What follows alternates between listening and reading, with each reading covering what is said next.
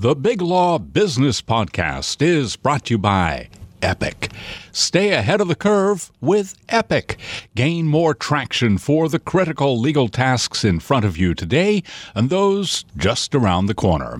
Epiq delivers expert matter handling along with the accuracy and speed you rely on to outperform your competition. Epiq is a global leader in the legal services industry. Epiq subject matter experts and technologies create efficiency through expertise and deliver confidence to high performing clients around the world. Learn more at epiqglobal.com. That's E P I Q global.com.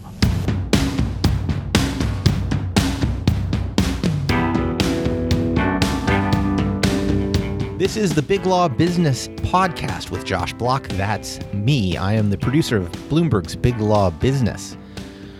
Today, a special edition of our podcast featuring Sally Yates, recorded live at our in house forum event last month.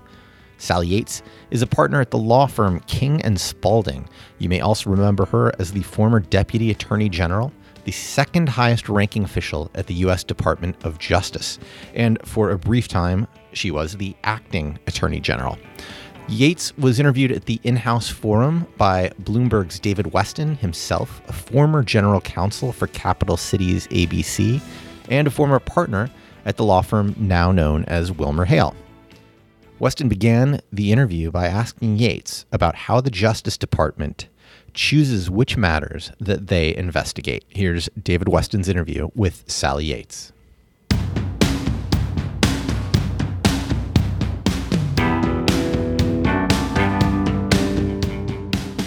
Well, first, I recognize it can be a, a scary and mysterious thing when you hear from the government. And certainly for folks on the outside, whether you're in house counsel or, or private counsel, I know there oftentimes is it's like there's this cloak of secrecy around how DOJ is approaching these things and, and, what the thinking is behind that. First, in terms of how the department gets matters that are investigated, it comes from the full gamut of things.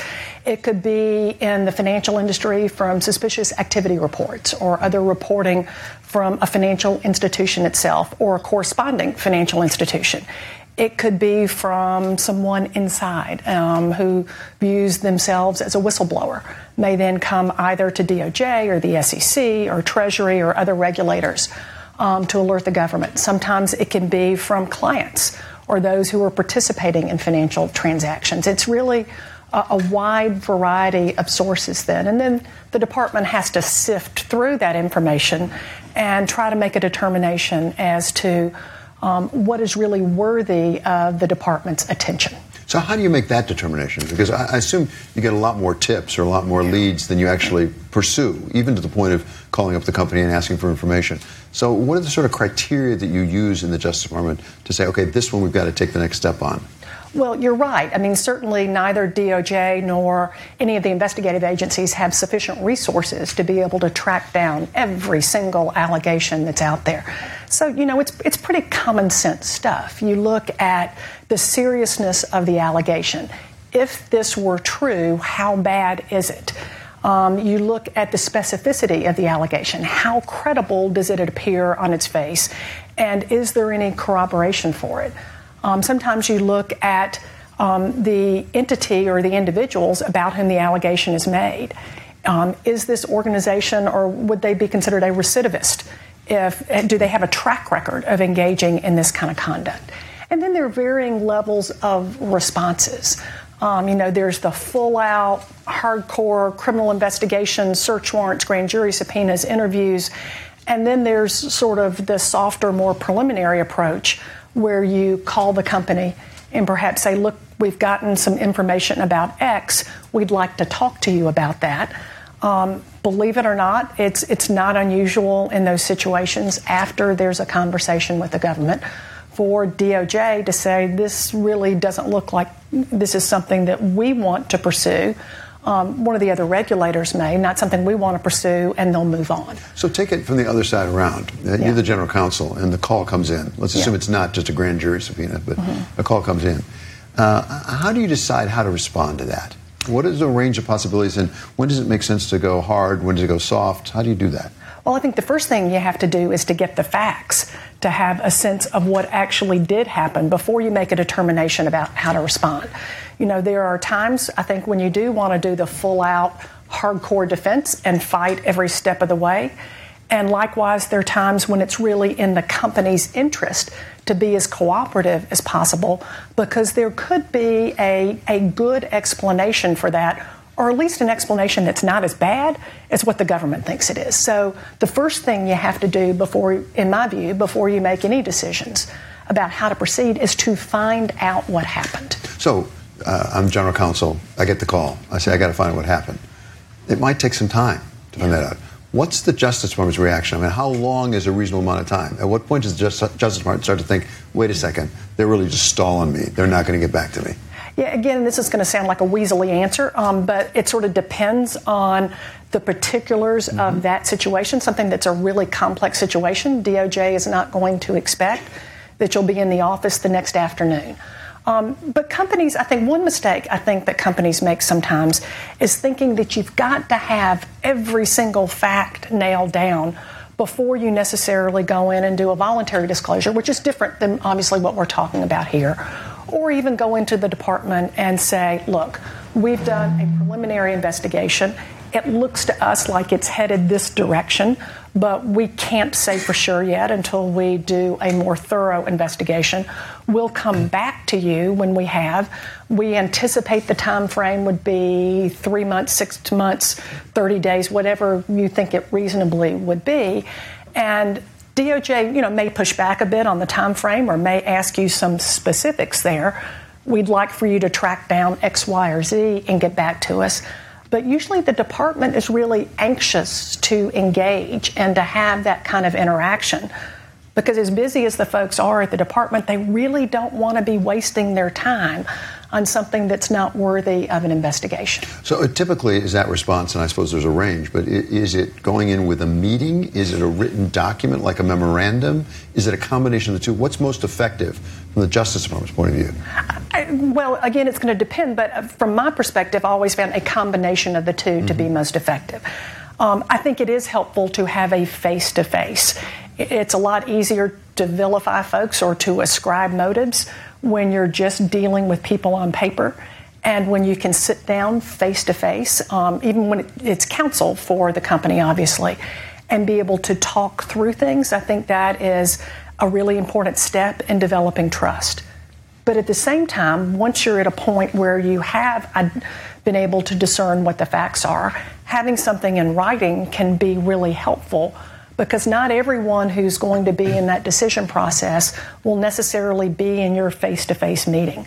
There can be people up the chain, for example, who won't be in the meeting but may need to know the facts. And so having something in writing, and I'm, I'm giving you gross generalizations here. Obviously, yeah. it's going to be it's going to depend on the particular facts, but having something in writing um, that can be shared with others who aren't there, or that you can go back to, to the extent that there are differing recollections about um, the facts that were described can be really helpful. And do I assume, as I go into that meeting if I'm general counsel, uh, do I assume that anything I give you, either in writing or orally, uh, could be used against me in evidence, in fact, if you get in litigation? Yeah, and sort of the first thing I guess I would say in response to your question is I'm not sure if you're the general counsel that you're the right person to be going into that meeting. Good, so that's good. Who's yeah. the right person? I, I really, and it's not just because I'm an outside lawyer now, but I really think that you really want outside counsel to be handling that, not the general counsel of the company. Um, there can come a point where down the line it may be that the government wants to hear from the general counsel. But oftentimes that's kind of more almost in, in a witness capacity in terms of what was going on within the company. Um, I don't think you want to send the GC in because the GC can be put on the spot and be asked some very difficult questions um, that, that can put the company in, in a bad position. And I would definitely suggest that you have outside counsel go in and from the beginning be dealing with the government on this. As I said, there may come a point where it's helpful for the GC to be part of a particular meeting for a particular purpose, but I, I wouldn't put he or she, I wouldn't put them in there right out of the gate. And is it evidence, whatever they do, including outside counsel? I don't know if I'd say evidence so much. Um, but could you assume if you go to trial and somehow you could contradict yourself, they're going to say, wait a second, I want to introduce into evidence? You know, I don't ever, I don't ever remember a time, and I, and I can't tell you it's never happened where we th- there was a situation where we said, but no, back in our conference room you said X, but to the extent you sure lose a lot of credibility mm-hmm. if you're making a representation in your interaction with the government on the front end, and then you're taking a very different position later.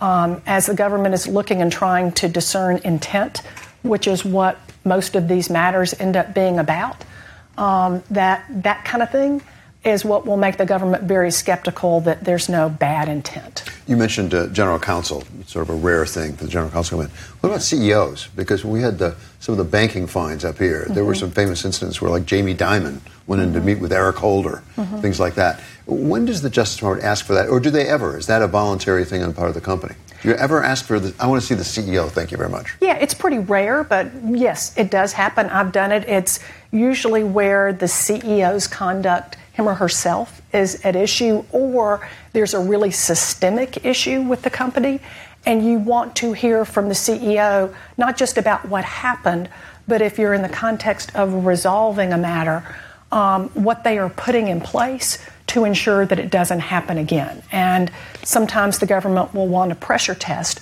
whether this is a pretty little paper program um, that, that the company is giving you to check the box, or or this is something that, that they are earnest about and that is going to be real. How does but that's a, it's a it's a rare thing to to ask to talk to the CEO. That's probably why we hear about it because it's rare, and so right. it makes the press when that happens. Yeah. Uh, how does the Justice Department decide which part of it will deal with it? For example, you've got the U.S. attorneys' offices. Mm-hmm. You're a U.S. attorney. Mm-hmm. Uh, then you have Main Justice. How do you divvy that work up? And what does it tell me if I'm the general counsel that I'm hearing from the U.S. attorney or I'm hearing from Main Justice or what part of the organization I'm hearing from? Yeah, I, I wouldn't try to necessarily read tea leaves about whether you're getting a call from the criminal division or a U.S. attorney's office. Um, much as I wish it weren't this way, sometimes it's the one who gets there first. Um, we used to, in fact, have some tug of wars um, between offices if there could be um, different U.S. attorneys' offices, um, both of whom have venue over something. We tried to get past the sort of first one to plant the flag wins in terms of it, it going to that particular office because that's not really the best way. And instead, if there were differences that would then come actually to the deputy to, to my office, we would try to, to, to make it on on the decision based on factors other than that in terms of you know where most of the conduct occurred where the company's located where witnesses are those kind of common sense things. But it can be sometimes some u.s attorneys offices are reading the financial times or reading other things and look and find interesting information and they're very aggressive about identifying cases. Um, sometimes on, on particularly large significant matters you might pair both a U.S. Attorney's Office and the criminal division or the civil division. If it's a civil matter or one that starts as a civil matter, it may be both. But I wouldn't take from that that there is some litmus test as to how serious it is based on whether the inquiry comes from the U.S. Attorney's Office or a litigating division of Main Justice. So assume that you've had some back and forth with some part of justice, with the U.S. Mm-hmm. Attorney or whether it's Main Justice, and you as the client feel that you're not making any headway mm-hmm. for whatever reason. They're not listening to you, they don't understand. Maybe you just think maybe they have a bee in their bonnet and they're not being fair to you. What do you do? You know, that's another thing actually that I think that um, defense lawyers didn't do often enough, and that's appeal up the chain. Now, I think you have to be careful. You don't want to be whining about every little thing that the line AUSA is doing. Um, you're really not going to get an audience on that. But if you believe that you are being treated in a fundamentally unfair way, or that you have an AUSA or a line attorney who just, you know, sees things the wrong way, you need to work your way up the chain on that. Don't go directly to the Attorney General or the DAG. I mean, you, you got to start lower than that because DOJ is a very hierarchical organization and they'll send you back to another supervisor. But I know when I was U.S. Attorney and when I was DAG, if there were prosecutors who really were being unfair and really were taking a, a, strained view of something. I happen to believe that was the exception rather than the rule, but if that was happening, I wanted to know about it. The U.S. Attorney or, or folks at Main Justice can't do anything about it if they don't know. So again, you need to be judicious and when you do it, but you don't have to just sit back and take it if you think that that the matter is being handled in, in, an inappropriate way. What about overlapping jurisdiction? Because sometimes Justice Department has some jurisdiction, but you have the SEC, you have the FTC, you have the FCC, you have right. different organizations. We just All saw sorts of acronyms there. Well, exactly, yeah. exactly. We just saw that with uh, with Tesla, Elon Musk, right. where you had an SEC investigation, you also had uh, the Justice Department investigating as well. How does that get sorted out within the government, and how do you avoid, if you're the, cl- the client again, getting sort of whipsawed? Um, as we're talking, this person, that person, that person over there. Yeah, sometimes it gets sorted out better than others. That's for sure. And, and the department, and particularly in the last, you know, three, four years, maybe five years, has been um, tried to be much more intentional. And when I say the department, I'm talking about DOJ. There, much more intentional about coordinating um, with other agencies because sometimes it's not just other federal agencies. Um, the states may be involved or foreign investigative authorities are involved. And that can really put a company in a bad spot. So, again, I think that's something you raise. If DOJ, usually there's an agency that, if not um, officially, sort of unofficially, is in the lead. I think you want to raise that with them. There may be more coordination going on behind the scenes than you know about. Um, but it, it, it's a tricky thing. And certainly when it comes to resolutions, there has always been, and Deputy Attorney General Rosenstein has underscored the importance of trying to coordinate fines or penalties so that there's like one big pot and you make a decision as a government as to what the appropriate consequence should be for this and then to divide that between agencies. Again, that happens better sometimes than others. And also, sometimes you're not on the same time frame. So, for example, DOJ may be ready to wrap up its case, but there could be another regulatory agency that's two years behind. I mean, the fact of the matter is that the department is not going to just sit on its resolution for a couple of years while that other agency catches up. When you refer to fines or penalties, uh, how does Department of Justice calculate that? Because I know, again, going back to banking, just one of the things I've talked to some general counsels and some CEOs of banks who felt that coming out of the last go around, yeah there was some arbitrariness from the Justice Department that they just they're just picking numbers out of the hat. Yeah. You know, it's three billion dollars, it's six billion dollars, whatever. And people have complained sort of bitterly, frankly, saying yeah. we knew we had to pay something, we knew we'd done something wrong, no question about that. Mm-hmm. But it was just they seem to be just picking numbers out of the air. Yeah, and I think it can feel particularly that way when you're talking about resolutions that start with a B. Um, uh, uh, that that you know is is particularly acute. Look, I, am not saying that the department has done that perfectly. It is an art, not a science, a lot of times. But in the financial cases, which I wasn't directly negotiating, so I'm, I'm, mm-hmm. I can not give you the, you know, mm-hmm. from the front lines view. But the way DOJ generally looks at this is they try to look at similar matters in the past and how those matters have been resolved, and how is this particular case um, the same or different from that. Now, there's usually a whole lot of discussion with the individual entity with whom you are negotiating about precisely that because it is a very common thing um, for the defense to be saying, but in this case over here, you let them settle for X amount. Why is ours twice that amount? And here are all the reasons why it shouldn't be. So there's usually a whole lot of discussion back and forth between DOJ and the specific entity what I don't think perhaps we did as good a job of as we should have, and is being able to to describe more generally for the public what the criteria are there. You can't really get into the specifics of that, um, but certainly, for example, in the FCPA context. Mm.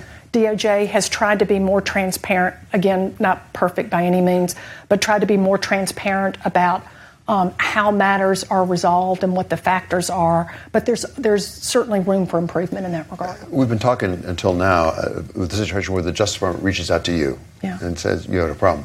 What about the problem where you discover something within your company? Justice Department doesn't know about it yet. What do you do? How do you handle it? How do you make the, the I think difficult decision? Whether you volunteer, you go in and say, "Look, we found something you should know about it," as opposed to "Let's let it lie." Yeah. You know, that's to state the obvious here. Um, one of the most difficult decisions I think that you had to make. I mean, the idea that you're raising your hand and saying, oh, DOJ over here, um, we've got this problem we want to tell you about, feels sort of counterintuitive, I think, um, to wanting to protect the interest of the company. And I certainly wouldn't advocate that you do that every time. But I think you need to consider several factors because there are substantial benefits um, to, to companies when they do voluntarily disclose. And certainly, one of the first things you've got to think about is how likely is it that the department or another regulator is going to find out about this anyway? Maybe not right now, but eventually. And you know, there's no perfect way of knowing that, but if you got if you learned about this from your tip line, for example, you know, that's a hint that that person who's calling your tip line is probably not just calling your tip line, but if if they don't see something happen about this, is likely to also raise their hand and to go to someone else. Or if, if you if it's a situation where you might have a qui tam relator um, who may want to to file a claim there, I think you have to look at. Um, how pervasive the conduct is in making that decision. If it's a single act, you know, halfway across the world and, and you've remediated that and it's not going to happen again, that may be one thing. But if it's pervasive conduct throughout the company, again, how likely is that that that's going to stay secret? And then I think you kind of consider what kind of story, when I say story, I don't mean as in false, but, but what do you have to say to the government when you go in? Either about what the underlying conduct was or about what you've done to remediate and to make sure that it doesn't happen again? Do you have something good to say? But and, and get, again, I get it's counterintuitive, but we really tried, for example, with the FCPA pilot project that's now been instituted, uh, revised a little bit more permanently, to really make it clear to organizations that there should be a substantial gulf in the benefits that you get from raising your hand and voluntarily disclosing and merely cooperating after the government comes knocking on your door.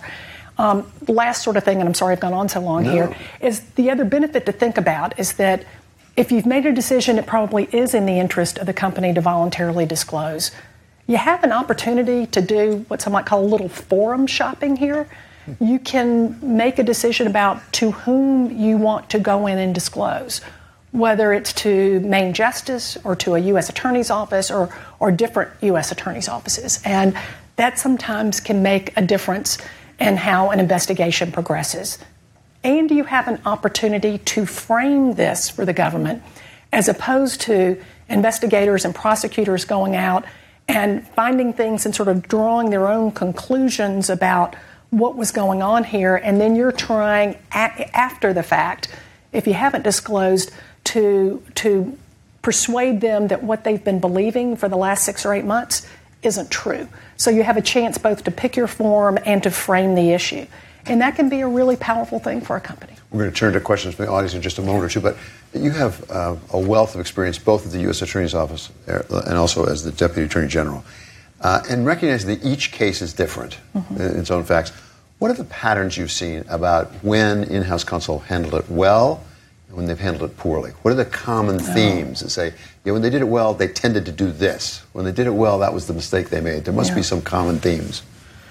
Uh, at the risk of oversimplifying, don't be a jerk. Um, you know, that's it's when, and there are lots of different ways one can be a jerk. Um, but sort of coming in and assuming that the folks on the other side of the table, on the government side, are acting in bad faith that they've got an axe to grind, that, you know, that's the kind of thing that whether it's conscious or subconscious really puts people in a defensive posture. And so I think sort of coming in and assuming bad faith or making accusations of misconduct, unless there truly is misconduct there, that's one way to then sort of the issue is joint when you do that. And it's going to be really hard to work through things um, after that. Um, when I've seen it most effective is when, you know, when you do a disclosure, I'm not suggesting that you should go in and just give a bland recitation of the facts.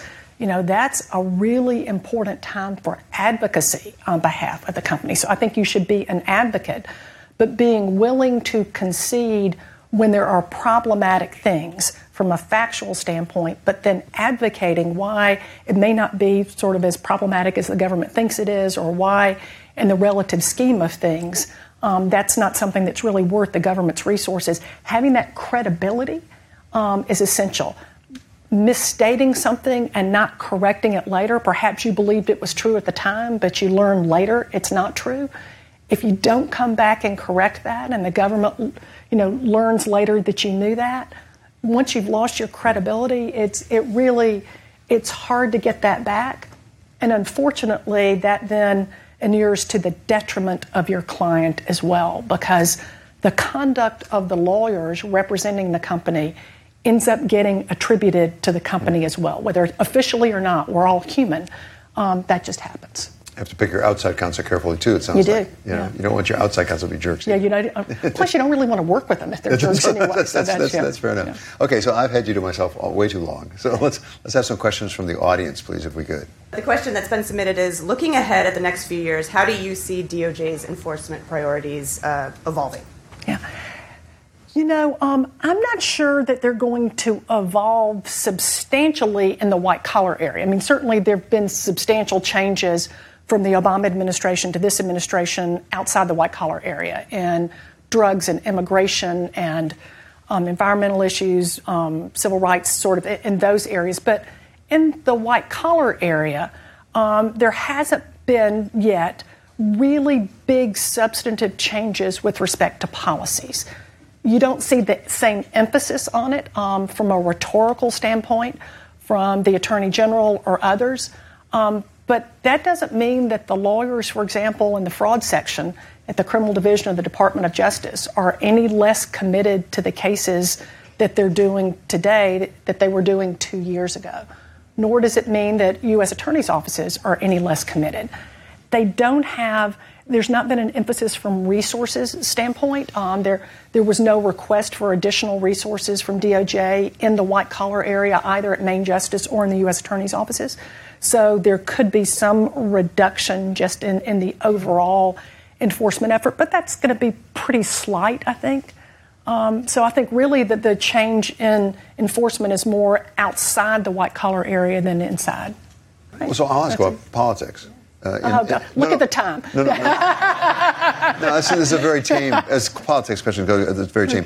I mean, uh, elections have consequences. We've always heard that. And, mm-hmm. and, that's not just true in this last election. Every election has consequences. Yeah. How should the balance be struck with the Justice Department? Because you don't want the whole thing changing every four years or every eight years when there's a new president in. And there has to be some independence of the Justice Department. At the same time, it makes sense that there's some policy changes. What's sure. the right balance there? And over time, as you've seen different regimes come and go, uh, where has it worked well? Yeah, you're absolutely right. Elections do have consequences. And as much as I may personally disagree with some of the current policies of the department with respect to those other issues that I just mentioned, um, that kind of comes with the territory. You have to expect that part to happen. I think um, what you don't expect to happen and what both parties, at least since Watergate, have, have really scrupulously observed is the division between the White House and the Justice Department when it comes to interaction on specific cases or investigations. That's really essential uh, to the rule of law. And so that's something I think that really shouldn't be compromised.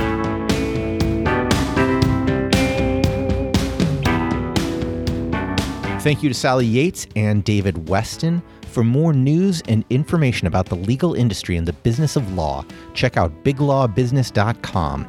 If you'd like to contact us, our email address is biglawbusiness at bloomberglaw.com. Follow Big Law Business on Twitter at biglawbiz. Follow David Weston at David Westin. Follow me on Twitter at Josh Block NYC. We'll be back soon with a new podcast. Subscribe to make sure that you don't miss it. The Big Law Business Podcast is brought to you by Epiq. Stay ahead of the curve with Epiq. Gain more traction for the critical legal tasks in front of you today and those just around the corner. Epiq delivers expert matter handling along with the accuracy and speed you rely on to outperform your competition. Epiq is a global leader in the legal services industry. Epiq subject matter experts and technologies create efficiency through expertise and deliver confidence to high performing clients around the world. Learn more at epiqglobal.com. That's E P I Q global.com.